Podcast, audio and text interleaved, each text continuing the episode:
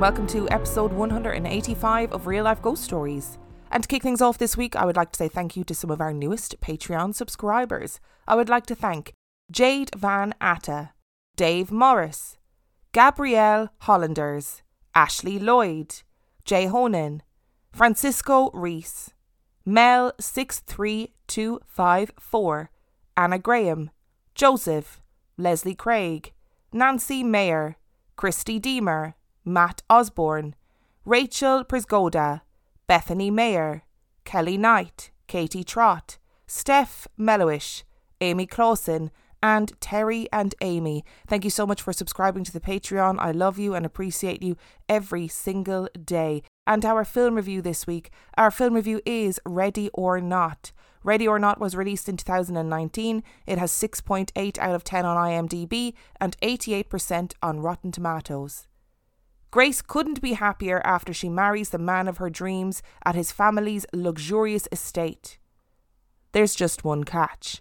She must now hide from midnight until dawn while her new in laws hunt her down with guns, crossbows, and other weapons. As Grace desperately tries to survive the night, she soon finds a way to turn the tables on her not so lovable relatives. So I kind of wasn't really that into watching this film for a really long time because it's not my vibe. These kind of really violent, hunting the protagonist kind of films just aren't really my thing. That's just personal taste. So I had a movie night this week and this was the film that we chose to watch. So I watched it with a group of friends. And you know what? In terms of the likes column, it was a cool take on the final girl archetype, right? I like to see a girl kicking ass. I like to see a girl being able to kick the shit out of some people that I didn't like on the screen, you know? And what I liked about this film in terms of the final girl is that we didn't really get to know that much of her backstory. It was basically just we came in at the point where she's marrying the man of her dreams and then she marries into his really fucked up family and she's really mad about it. And I liked that. I'd be pretty annoyed too. Although I do think that in in the very beginning when I realized what was going on, I would immediately give up and just be like, "Oh, just kill me now because I'm not running around and getting injured for anybody. No way. I really enjoyed the excess of it. Like, I loved the setting of it because it's set in obviously this big family mansion, stately home, and everybody's really, really rich. And I kind of, in a way, I love films that center around the lives of rich people, basically because I'm just super nosy, and I and I like to sort of look at how the other half live. And this family are like rich, rich dynasty family, and their house is just crazy and I really thought that they did well to give each of the family members a really distinct personality. So, on the night of the wedding, the members of his immediate family and her sit down, as is tradition, to play this game. So, it's her on her own against all the members of his family. And the result of the game, obviously, is that she ends up being hunted. Now, that's not giving anything away because you know that from the trailer. And I thought that the writers did a really good job of giving each of the family members a distinct personality. They weren't just general rich people all of the time. I mean, they were a lot of the time, but they all had distinct reasons to both dislike and like them. And a lot of the time, I just couldn't help but enjoy watching the really rich family floundering over trying to kill this girl. There was bits of it that were genuinely really funny, like really, really funny. And I appreciate that the film was trying to be a social commentary at times on these really, really uber rich families. And for example, how they treat people who they perceive to be a lower class than them, and how they treat people who they perceive to be the help. And I'm putting the help in inverted commas. There are great moments of satire with the help in this movie that are, they, they, they hammer the point home, let's just say. So, like I said, the film was genuinely funny, and I, for one, and I probably am in the minority here, I loved the ending. I always feel like if you're going to do a film that has a ridiculous premise, just lean into it. Just, just absolutely lean into it. Have a crazy premise for a film, have a good time with it. If you're going to make a film that's a social commentary, it's a bit of a satire, it's a bit ridiculous, it's okay to make the ending ridiculous too. And this film, I just, I just thought, you know what, you went for it. You did it well. I appreciate that.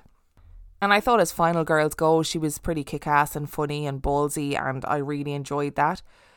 And on to dislikes. I just, it's just not my thing. I'm not mad about these kinds of films, these sort of slasher and survival things. And when I say I'm not mad about them, I mean being mad about them in the like really enjoying them sense. not like angry. I just I get to a point where I get tired of the violence. I'm like, okay, how many more times can we see somebody getting hurt? And it's just not it's not really my thing. Um and I and I have to say this because it annoys me in films. I love watching the lives of rich people, right? But it does kind of make me raise my eyebrows when Hollywood makes films critiquing the super rich. Like the irony is not lost on me. I watch them and I'm like, you're critiquing the super rich and Hollywood is famously incredibly rich. And granted, this film, I think, did it well, like it was genuinely funny. It's just not really my vibe as a film. And I know that's bad reviewing to say that something just isn't my vibe, but that is what it is. But to me, overall, it was funny, it was silly, there was lots of good final girl action to get behind, and you're really rooting for her, like genuinely rooting for her. You're trying to find the good in the kind of bad guys and putting bad guys in inverted commas, and I loved the ending. It is a film to enjoy with a group of friends. I'm glad I watched it with people because we were able to talk about it and laugh about it and discuss what we think was going to happen while we were watching it. So, group of friends, Around Halloween time, definitely this is a good film to watch. I'm going to give it four stars. It's not really my cup of tea, but I can see the appeal in it. And as films of its type go, I think it's a pretty good one. So that's four stars for Ready or Not. And as you know, this is part two of the Union Screaming House story. I did not realise when I started this research that this would be a two parter. I did not. I got the book. Uh, somebody recommended it. If you are the person who recommended it, thank you. I appreciate you because you recommended it and then I wrote it down and I didn't write down your name, so thank you. And I started reading it and I realised very quickly, oh, there's a lot going on here. If you want to have like the shortened version of this, I have left the link to where you can watch the uh, Discovery Channel's A Haunting episode that is based on this story. It's a good watch, it's worth a watch. It kind of gives you an abridged version of the story.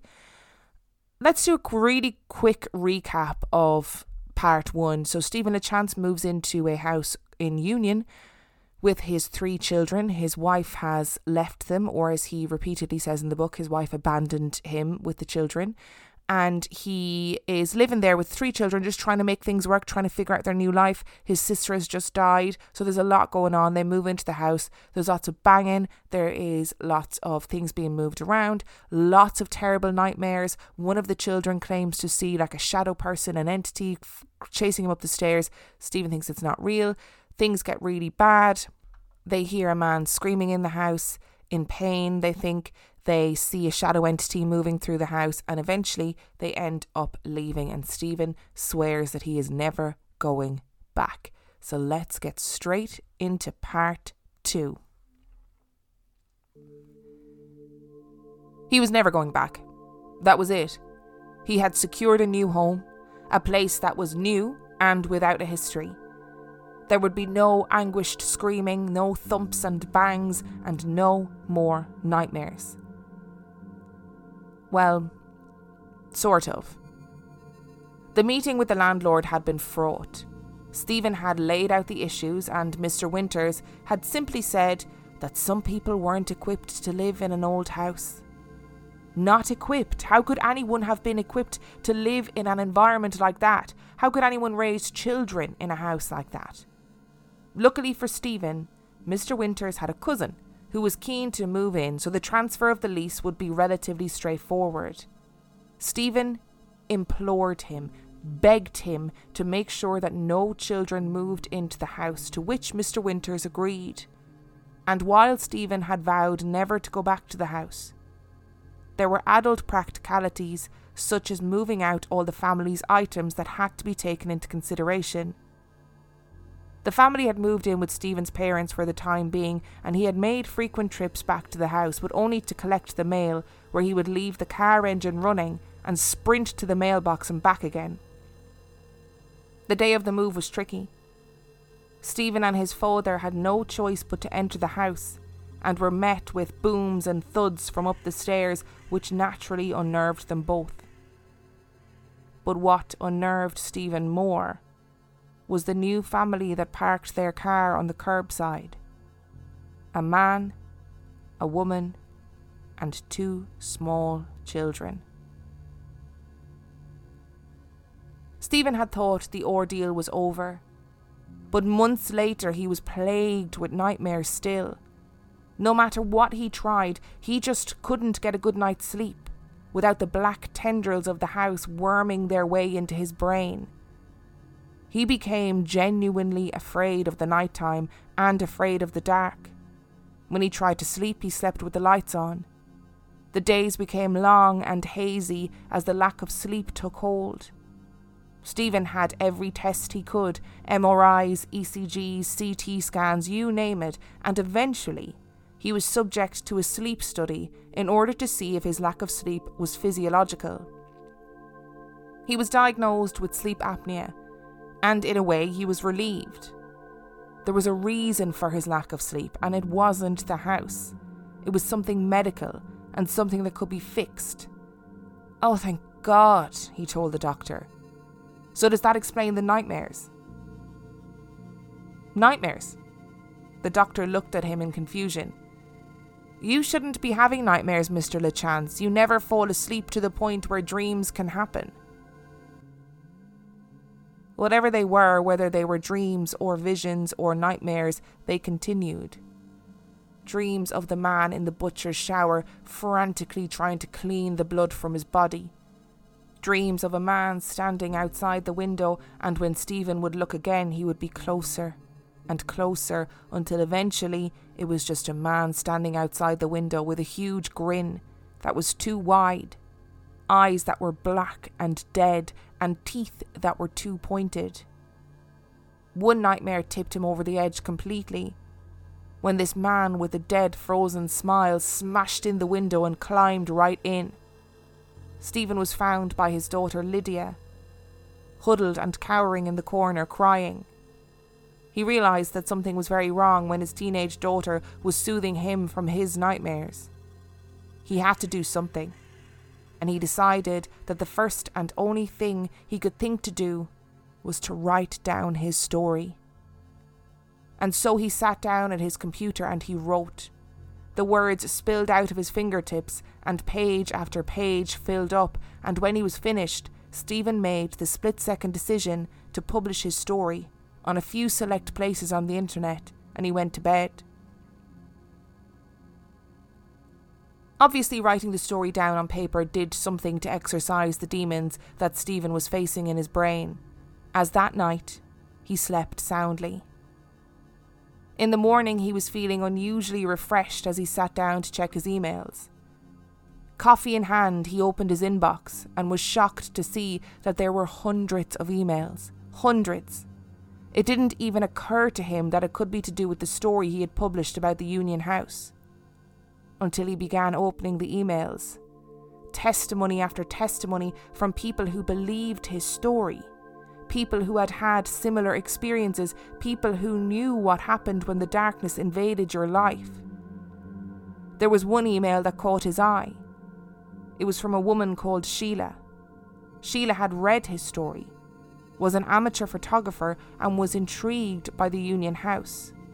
She wondered if Stephen would be interested in having a chat about the house and maybe meeting her outside the house so that Stephen could take pictures. The email made Stephen think. It had been some time since he had moved out, and he had heard that the landlord, Mr. Winters, had turned the house into dog kennels, so really, what harm could it do? He wouldn't be stepping foot inside the house, and no one lived there now, so it would be all fine. Right? Stephen was still mulling it over when the phone rang a few days later. It was Sheila on the other end of the phone. Stephen, I went to the house. Stephen, it's not a dog kennel. I went to the house and there was a woman on the lawn and she said she was living there right now. I told her about your account of what happened to you and she wants to talk to you. There was a pause. Stephen, there are children living in the house.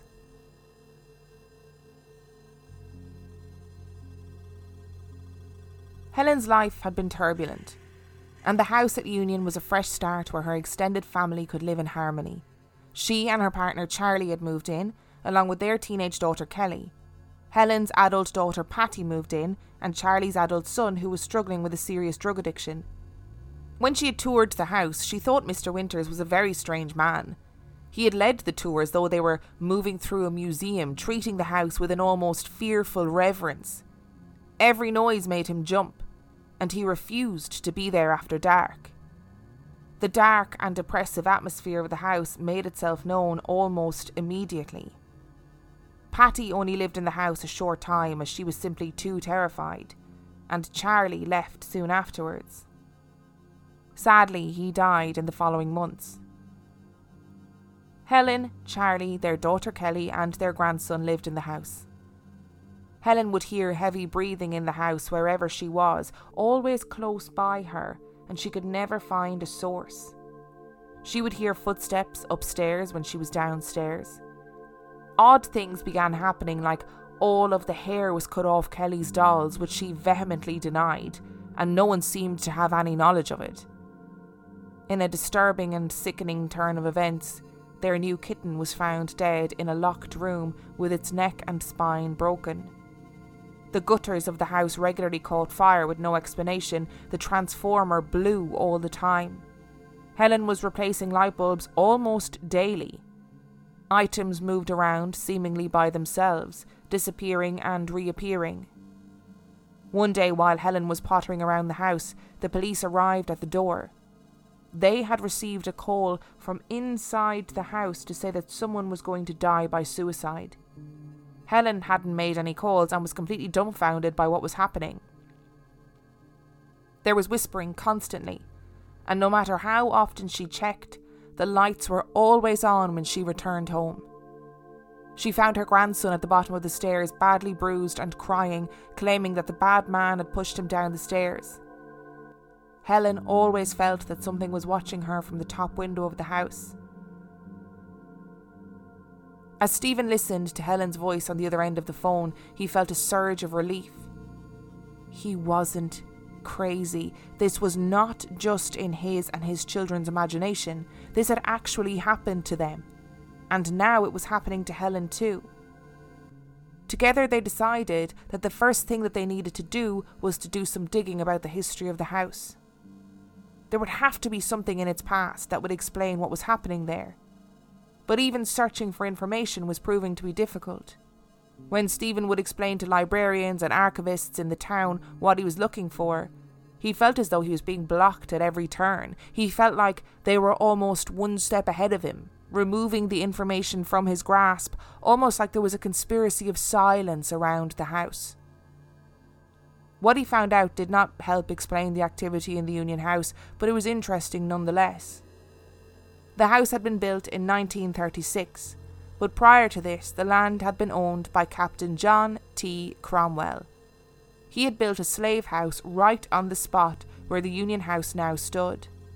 There was also rumours for many years that he had built tunnels from his house to the slave house all the way to the railroad, which was believed to have been used for the transport of slaves. This part of the story actually turned out to be true when in later years roadworks tapped into the tunnels accidentally. There were rumours among the older residents of the town that Captain Cromwell had been in cahoots with the devil and that he had dabbled in black magic. There were rumours that he had murdered native people who lived on the land, and rumours that he had helped provide dangerous abortions for sex workers and slaves. The house across the road was known locally as the Murder House, where a woman had killed her husband and then killed herself. In the house a few doors down, a man had shot himself in front of his small child. The nursing home at the top of the hill, where Helen's partner Charlie worked, had previously been a Civil War infirmary, and the whole area was awash with unmarked graves due to multiple TB outbreaks. And while the stories were tragic, they didn't really explain what was happening in the house. And all the while, Helen was still living there, her life seemed to be completely plagued by bad luck, and Stephen's nightmares continued, all the while his life was also plagued by bad luck. It felt like the darkness of the Union Screaming House had gotten its claws in and was intent on destroying the lives of both of them. They knew at this point that they needed help, and they needed help fast. the first thing that they decided to do was reach out to a prominent local psychic, and they landed on Betty. Betty was a psychic who ran tours of the local haunted mansion in St. Louis. Helen and Stephen went along to one of her investigations in order to try and get an idea as to whether or not she was a suitable and safe person to invite to the house. Having completed the haunted mansion tour, where approximately nothing paranormal happened whatsoever, they wondered how Betty would fare in an actual haunted house. After explaining to her the situation in the Union House, Betty agreed to do an investigation. To Stephen and Helen, this whole situation was completely absurd. How had their lives taken this turn? Suddenly, they were inviting psychic mediums into the house to try and understand what was causing the chaos in their lives. When Betty arrived, she was accompanied by her companion Lee, and before she stepped into the house, she sensed a dark presence, and Stephen and Helen could feel the tension in the air. They could feel the house crackling with anticipation. Betty and Lee made their way upstairs, flanked by Helen and Stephen.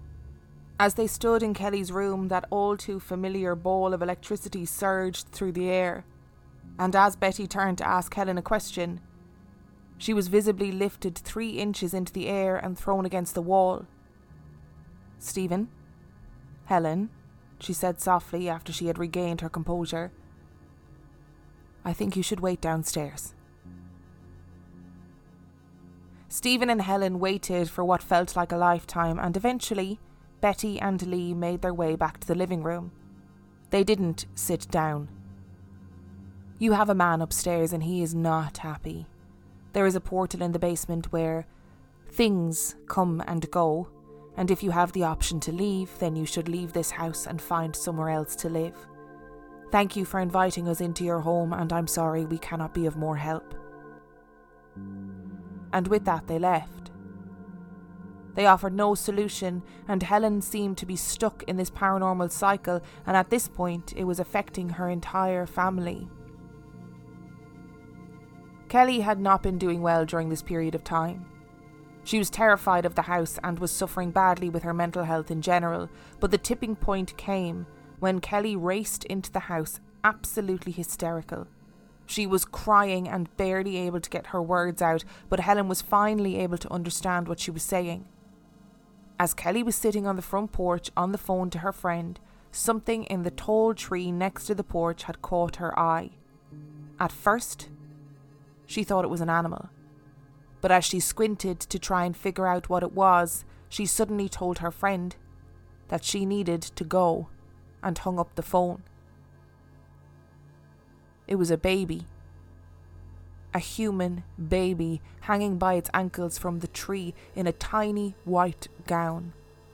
She couldn't understand what she was seeing, and she slowly inched her way into the house without taking her eyes off it. Helen was petrified for her daughter. Was she on drugs? Or was she having a psychotic break? Later in the evening, she sat on the steps of the porch with Stephen, tearfully relaying the story to him as a storm rolled in. And as they discussed Helen's worries about Kelly, the sky darkened and the lightning began to flash. As the world descended into shadows, Stephen began to notice something. Every time the lightning flashed, he could see something in the trees, something hanging there. It was the unmistakable sight of a baby in a white dress. He held his breath and waited for the next bolt of lightning, and there it was. Helen? I think we should go inside now. He hadn't realised that Helen was also watching the silhouette of the child in the tree with silent tears streaming down her cheeks. As they sheltered in the living room, the storm began to subside, and the crashing of thunder was replaced with the soft pattering of rain. But interspersed with the sound of rain was the sound of something else. Helen and Stephen sat quietly, as they could hear the joyful humming and giggling of a child outside the window. In a fit of madness, Stephen stood up and approached the window. It's okay. Come and play in here, we can help you. No sooner had the words left his mouth than the sound of the child playing abruptly stopped, and from outside the window came the most inhuman growl Stephen and Helen had ever heard. No one slept that night. It became a regular occurrence for Helen to ring Stephen in a panic, and for something increasingly horrific to have happened.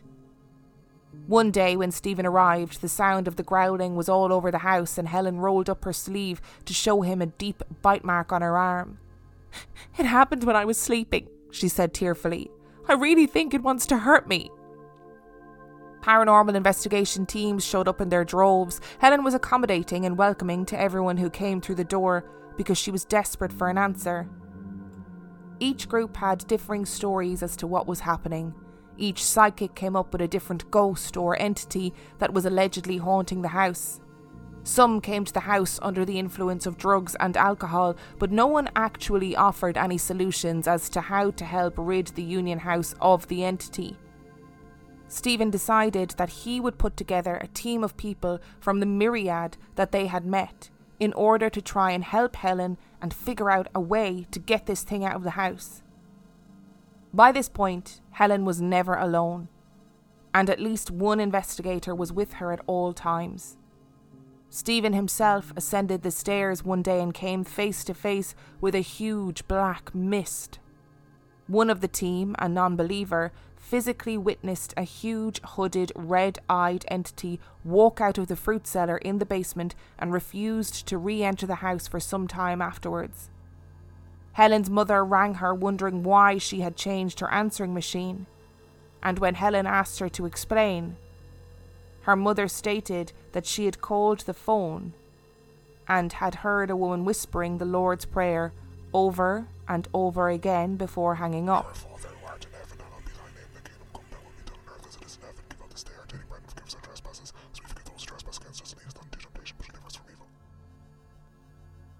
Stephen heard a low guttural voice say Jesus as he was standing in the corridor, and Helen began to experience feelings of extreme violence and became concerned that she was going to hurt someone. On recommendation, they got a Catholic priest in to bless the house, which did not go well. He spent about five minutes in the house, splashed around some holy water, refused to set foot in the basement, instead, sprinkling the water on the basement steps, and the loud thumps and bangs had started before the priest had even reached his car. The next morning, Helen realised the pet hamster who was fine the day before was missing. She found only the skull, picked clean. They decided to do their own blessing, at a complete loss as to what to do, and asked their team to attend in order to ensure that there was somebody stationed in each room of the house, including the basement and in the garden. As the team read a predetermined set of blessings, the temperature in the basement rose to an almost unbearable level, and the air felt electrically charged. But again, nothing changed. And again, after the blessing, Stephen received a phone call from Helen. Stephen, you won't believe this. I was babysitting one of the neighbour kids, and she started talking about something being in the room and getting really upset, and you won't believe what she said, Stephen. She kept crying about the bad clown, the scary clown. How strange.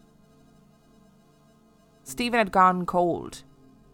His mind went back to when he was living there with his children. Matthew, his son, he had cried about what he called a demon clown, and Stephen had dismissed it as his imagination. He obviously thought it was just the pressure of the divorce and the move. But now that he remembered back, Matthew had been so insistent that this clown was real and he was scared out of his wits. The house seemed to have unlimited power to provoke fear into those unlucky enough to live there. The next time Stephen was in the house, he noticed a marked change in Helen, and as they sat discussing the situation, as they always did, the living room lit up with a blue white light from outside and as they looked out, a huge black wolf was standing on the street watching them. And that was the last week they would spend in that house. I would love to end this story by saying that they discovered the secrets of the house and found someone to do a blessing and they all lived happily ever after. And when I embarked on this story, I was not sure where it would go, but I did not expect it to end here. For the purpose of keeping this respectful, I am reporting the following events and the ending of this story without using the typical narrative voice, and you will see why. I have mentioned in this story that Helen had bite marks on her arm, and actually the injuries she suffered became much worse than that. According to the narrative of Stephen LaChance, Helen became increasingly aggressive and violent. She would be covered in bite marks all over her arms and her back, and regularly badly bruised. She would threaten to kill the members of her family and Stephen himself. She seemed to have wild personality changes where she became a completely different person. She claimed that she was sexually assaulted by the entity, she believed her partner Charlie was having an affair, and subsequently, she drove to his work with a large knife and tried to stab him. She then tried to run him over several times. She also showed up to Stephen LaChance's house with a gun. When he did not open the door, she then drove to the Union House and sat outside the house with a gun and threatened to take her own life. She was hospitalised for quite a long period of time. In the book, it is reported that she got better through medication, therapy, and religious intervention. Both Helen and Stephen LaChance believe that her behaviour was caused by the Union Screaming House. If you need a moment to shake yourself out, now is the time to do so, because there is no happy ending to this story, really. They left the house. The end. But there is no happy ending. Uh, I had to go and eat loads of like I like a family sized bag of mini eggs. I have I say I had to, like I didn't have to, but you know, it made me feel considerably better. The end of this book becomes very difficult to read. And I felt like it was wrong to to to re- to portray it as a big dramatic narrative. If you if you want to read the full extent of what happened, then by all means read the book. But it is it's not it's not an easy read reading about Helen's sort of I suppose descent into into that sort of behavior because it, I found it difficult. I found it difficult to read. I mean, I I was glad that she found solace through therapy and through medication and uh, what they what do they call religious I can't remember what they called it but basically religious meetings with a person from the church is what she had also. And if those three things combined worked for her then I'm very very happy for her. So I'm going to kind of go back to the beginning of this story which is the haunting that Stephen and his children experience. So there are obvious similarities like there is the demonic clown there is obviously the the sort of poltergeist activity that's going on. I think it's important to point out as well that there are two teenage daughters in this household. So there's a teenage daughter who has just been through something really horrific in terms of Lydia, where her mother has left and her aunt has just died. And then in the second part of the story, Helen's daughter, Kelly, has just witnessed her brother die through drug addiction and is having a really hard time. And and they talk about her mental health issues in the story. She was self-harming. She was really struggling. She wasn't going to school. Things were really hard for both teenage girls in this story. And often it is it is um, theorized by paranormal experts that teenage girls create some sort of energy that brings poltergeist activity into a house. And look, so many stories that we've covered have dealt with traumatized teenage girls or just teenage girls going through puberty or traumatized women. And I will come back to that point of traumatized women in a little bit. The interesting thing about this is that while there are similarities, like I just said, there are also big differences between these hauntings. There's a huge amount of violence in the haunting that Helen experiences. And as the house is called the Union Screaming House, she doesn't seem to experience, or her and her family don't seem to experience, the screaming that Stephen LaChance and his family experienced. So as a as a kind of first things first, that would strike me as really interesting. And like I feel like I have to give Stephen LaChance props for all that he did to try and help this woman. Because I think that he genuinely wanted to help her. I think he genuinely wanted to get to the bottom of what was happening. And I actually I do understand why he went back to the house because the experience that he had was clearly so profound and when he realized somebody else was experiencing it i guess there's an element of wanting to know if it was really real wanting to validate yourself and wanting to have a sense of closure that this happened yes but we overcame it so i understand why he went back and i and i appreciate all that he did to try and help her i was so furious the section in the book where he talks about all the different paranormal investigations that took place were honestly so upsetting and so problematic, and it made me so cross reading about all these people who marched into this poor woman's house, took it over for a night or whatever, wrecked the place, or you know what I mean? Not, I'm not saying wrecked the place, like purposely smashed it up, but left a mess after them. Were really kind of cruel to her. There were there were apparently points where paranormal teams came in and just threw around wild accusations and very aggressively accused Helen of doing witchcraft or accused her daughter of doing witchcraft. And you know all all of these awful things they're already going through a hard time. Like you don't need people coming in and being aggressive on top of that. And it really made me cross reading about it because I was like leave these people alone. And I left out a section as well where one of the team that Stephen had handpicked uh, was actually a uh, an addict I understand that addiction is an illness, so I'm absolutely not trying to um to vilify anybody with an addiction because that's not what I'm trying to say. But I do feel like the minute somebody starts talking about getting the child from next door and performing a bloodletting ritual on that child is probably the time when you say, I need you to leave the house and not continually give them the benefit of the doubt. So many elements of this story are just wild, honestly. I can't even believe I just said that sentence about a bloodletting ritual and, not allowing that person in your house, but I just did. And here's the thing.